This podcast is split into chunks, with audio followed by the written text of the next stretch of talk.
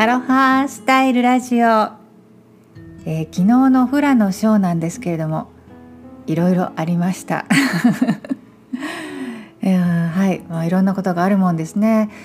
でまあどういうことがあったかというのは、えー、本編の方でね少しお話したいなと思うんですが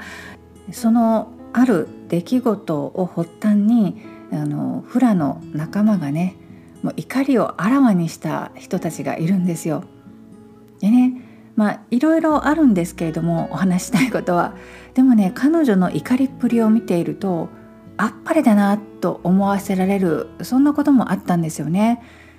そうその怒りを出すっていうのはうん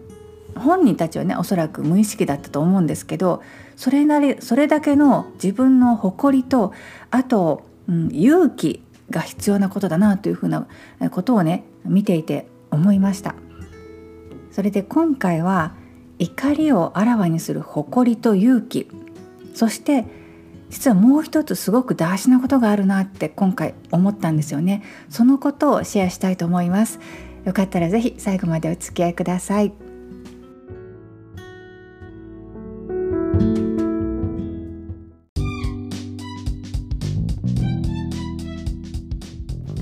アロハスタイルラジオ。この番組はハワイ島コナからゆりこジョンソンがお届けしていますうつとパニック障害をきっかけにみんながこうだからではなく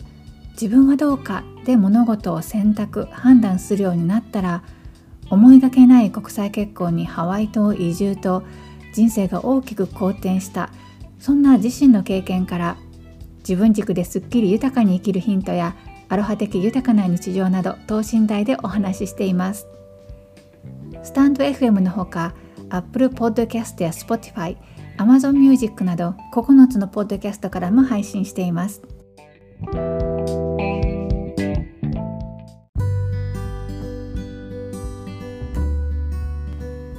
フラダンスの振り付けというのは歌詞に連動しています、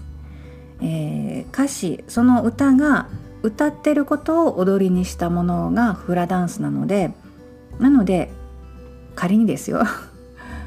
えー、演奏してくれるミュージシャンの人が歌詞を間違えると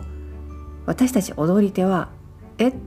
ていうちょっとねパニックに陥るというようなことが起こります。それだけではなくて例えば、えー、そうですね A メロから B メロに移って一旦また A メロに戻ってから C メロに移行するというようなねえー、同じ曲であってもそれぞれあのアレンジによって多少、えー、パターンが変わるということがあるんです。で私たちはこのある一定のパターンで普段レッスンをしてるので、まあ、それに合わせた演奏をしていただくわけなんですけどそれが例えば A メロ B メロから A メロに戻るはずをすっ飛ばして C メロにミュージシャンが入っていったとしたらもうね踊りはグダグダになってしまうわけなんです。昨日のショーではそういったことがたびたび起こったんですよ。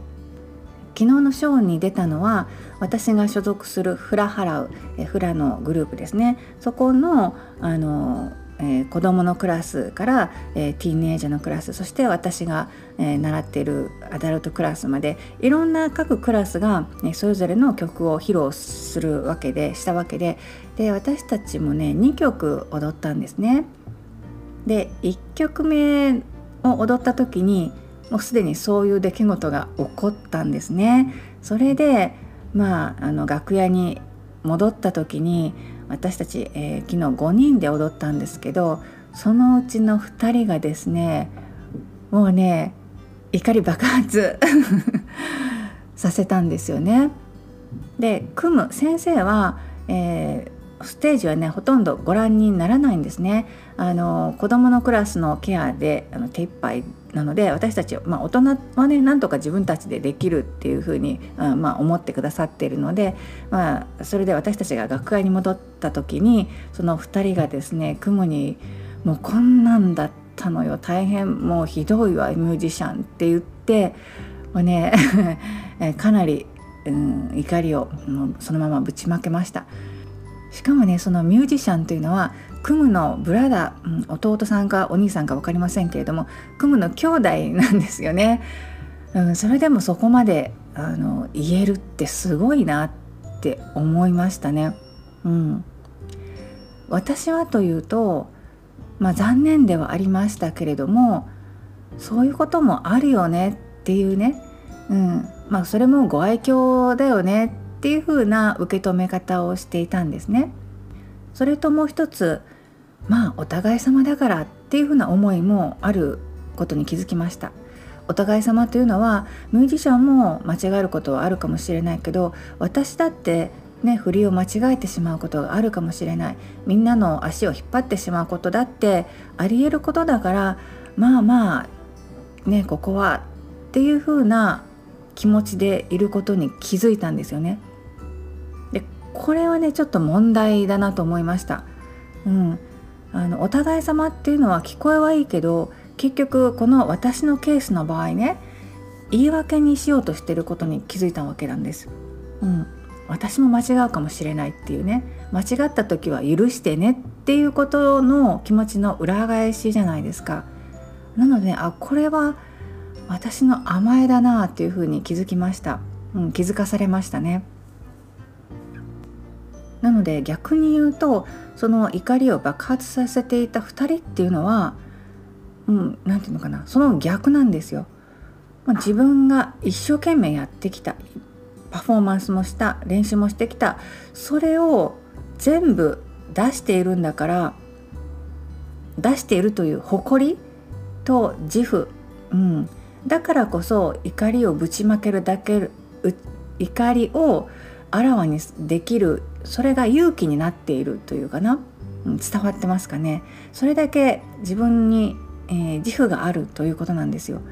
私はそこまでするのはちょっとなっていうような、えー、気持ちの弱さはその、うん、甘えから由来しているっていうことに気づいてしまいました。うん、自分のね言い訳にしようとしているということに気づいたんですよね。なのでねここにその、うん、フラなり小に対する姿勢の違いがね怒りを出せるか出せないかっていうところにも関わっていることだなと、うん、気づきました。なので私に関して言うともっと真剣に、うんうん、なる余白余地があるということが明白になりました、うん、だからね自分の姿勢というものをもう一度ねあの問う機会になりましたねフラに対してね。はい。ただですよ。やっぱりねその怒っている2人を見ているとすごく辛そうだったんですよね、うん、やっぱり怒りのエネルギーっていうのは本人も辛いじゃないですか。気分を害してるわけだからそれをねそれ自体が不健全なことではありますよね。不健全な状態に自分がいる。それを立て直さないといけないっていうね。おそらく、まあ、私から見るとうんもうあの言いたいこと全部ぶちまけたようには見えていたけれどももしかすると本人的にはあれでも抑えていたのかもしれないですしね。そういういろんな葛藤がありそしてもう一度気分を立て直して2曲目うんミュージシャンに対する不信感をうんまあないとは言えない、うん、払拭でききれないまま気持ちを立て直してもう一度2曲目に出ていくというようなね、うん、そういうこう自分の気持ちをハンドリングしないといけない難しさとか、えー、それに対して消耗するエネルギーがあるっていうことがすごく見て取れました。そしてまた2曲目出ていったらまたまたちょっとね、えー、残念な結果になってしまったのでまたもう一度怒らないといけない。っていうような、うん、ことになったんですよね。でねやっぱりねその先ほどお話しした、え自分のパフォーマンスに対する誇りだとか、えー、真剣度っていうのはもう本当にあっぱれだなと思ったんですね。あそこまで、えー、怒りとか自分の感情をあらわにできるっていうことに対する、うん、あっぱれがねすごく私はありました。だけどもやっぱりそれだけではね苦しいっていうことなんですよね。そうなのでその私が感じたところのご愛嬌じゃないですけれどもうん真剣に向き合うっていうこととは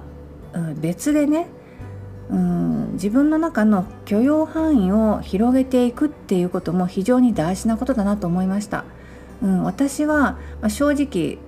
そういったいろんな、うん、アクシデント的なことがあったけれども結構流せていたので楽だったんですよね気持ちが。うん、まあそれもありだよねっていうふうに受け止めることができたことで非常に、うん、楽楽というのは、うん、平和でいられたということです心の中が。うん、なのでねそういった自分の何、うん、て言うのかなまあ、人の器というともしかしたら、うん、このケースではちょっと違うかもしれませんがうん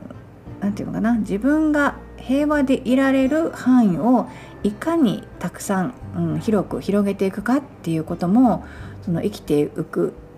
生きていく上でねあの課題の一つだなと思いました。真剣に向き合えば向き合うほど自分の誇りというものが自負ですねそういったものが大きくなればなるほどこうでなくちゃいけないせっかく頑張ったんだからっていうような気持ちは増幅されていくものですよね。だけどうんそれはそれとしてね、えー、これもありだよねっていうふうに、うん、受け流せる許容範囲っていうものを広げていくっていうのはもしかしたらこう反比例というか相反することのようにも思えます。うん、だからこそ難しいと思うんですけれども究極自分の人生の幸福度をいかに高めていくかっていうねそこを考えた時に多少のあれやこれやは気にしなくても、うん、いい自分、うん、それでいちいちあの感情を左右されない自分になるっていうことが一番幸福度の高い人生の生き方だと思うんですよね。なのでそこはねうん難しいけれども私も意識してねチャレンジしていきたいなと思いました、え皆さんはどういうふうに感じられるでしょうか？よかったら是非コメントでね教えていただけると嬉しいです。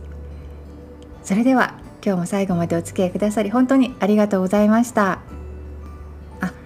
そうそう、えー、ここのところあまりご案内しておりませんでしたが、えー、9月のハワイ島リトリート、はい、まだまだ、えー、お申し込み受付中です、えー、個別の相談会を開催しておりますので、え、どんな感じかなとか、え、気になるな詳しいことを聞きたいなという方いらっしゃいましたらね是非気軽にお申し込み、えお申し込みというのは、え個別説明会のお申し込みですねそちらの方、えしてみてください。はい、えー、こういったフラだとか、えー、ローカルのねカルチャーにも触れていただく機会になるんじゃないかなと思います。個別説明会の、えー、ご予約に関しては、え概要欄にリンクを貼っておきますのでそちらの方からアクセスして予約を取ってください。それでは今日はこの辺でライフアーティストイリコ・ジョンソンでした。マハロー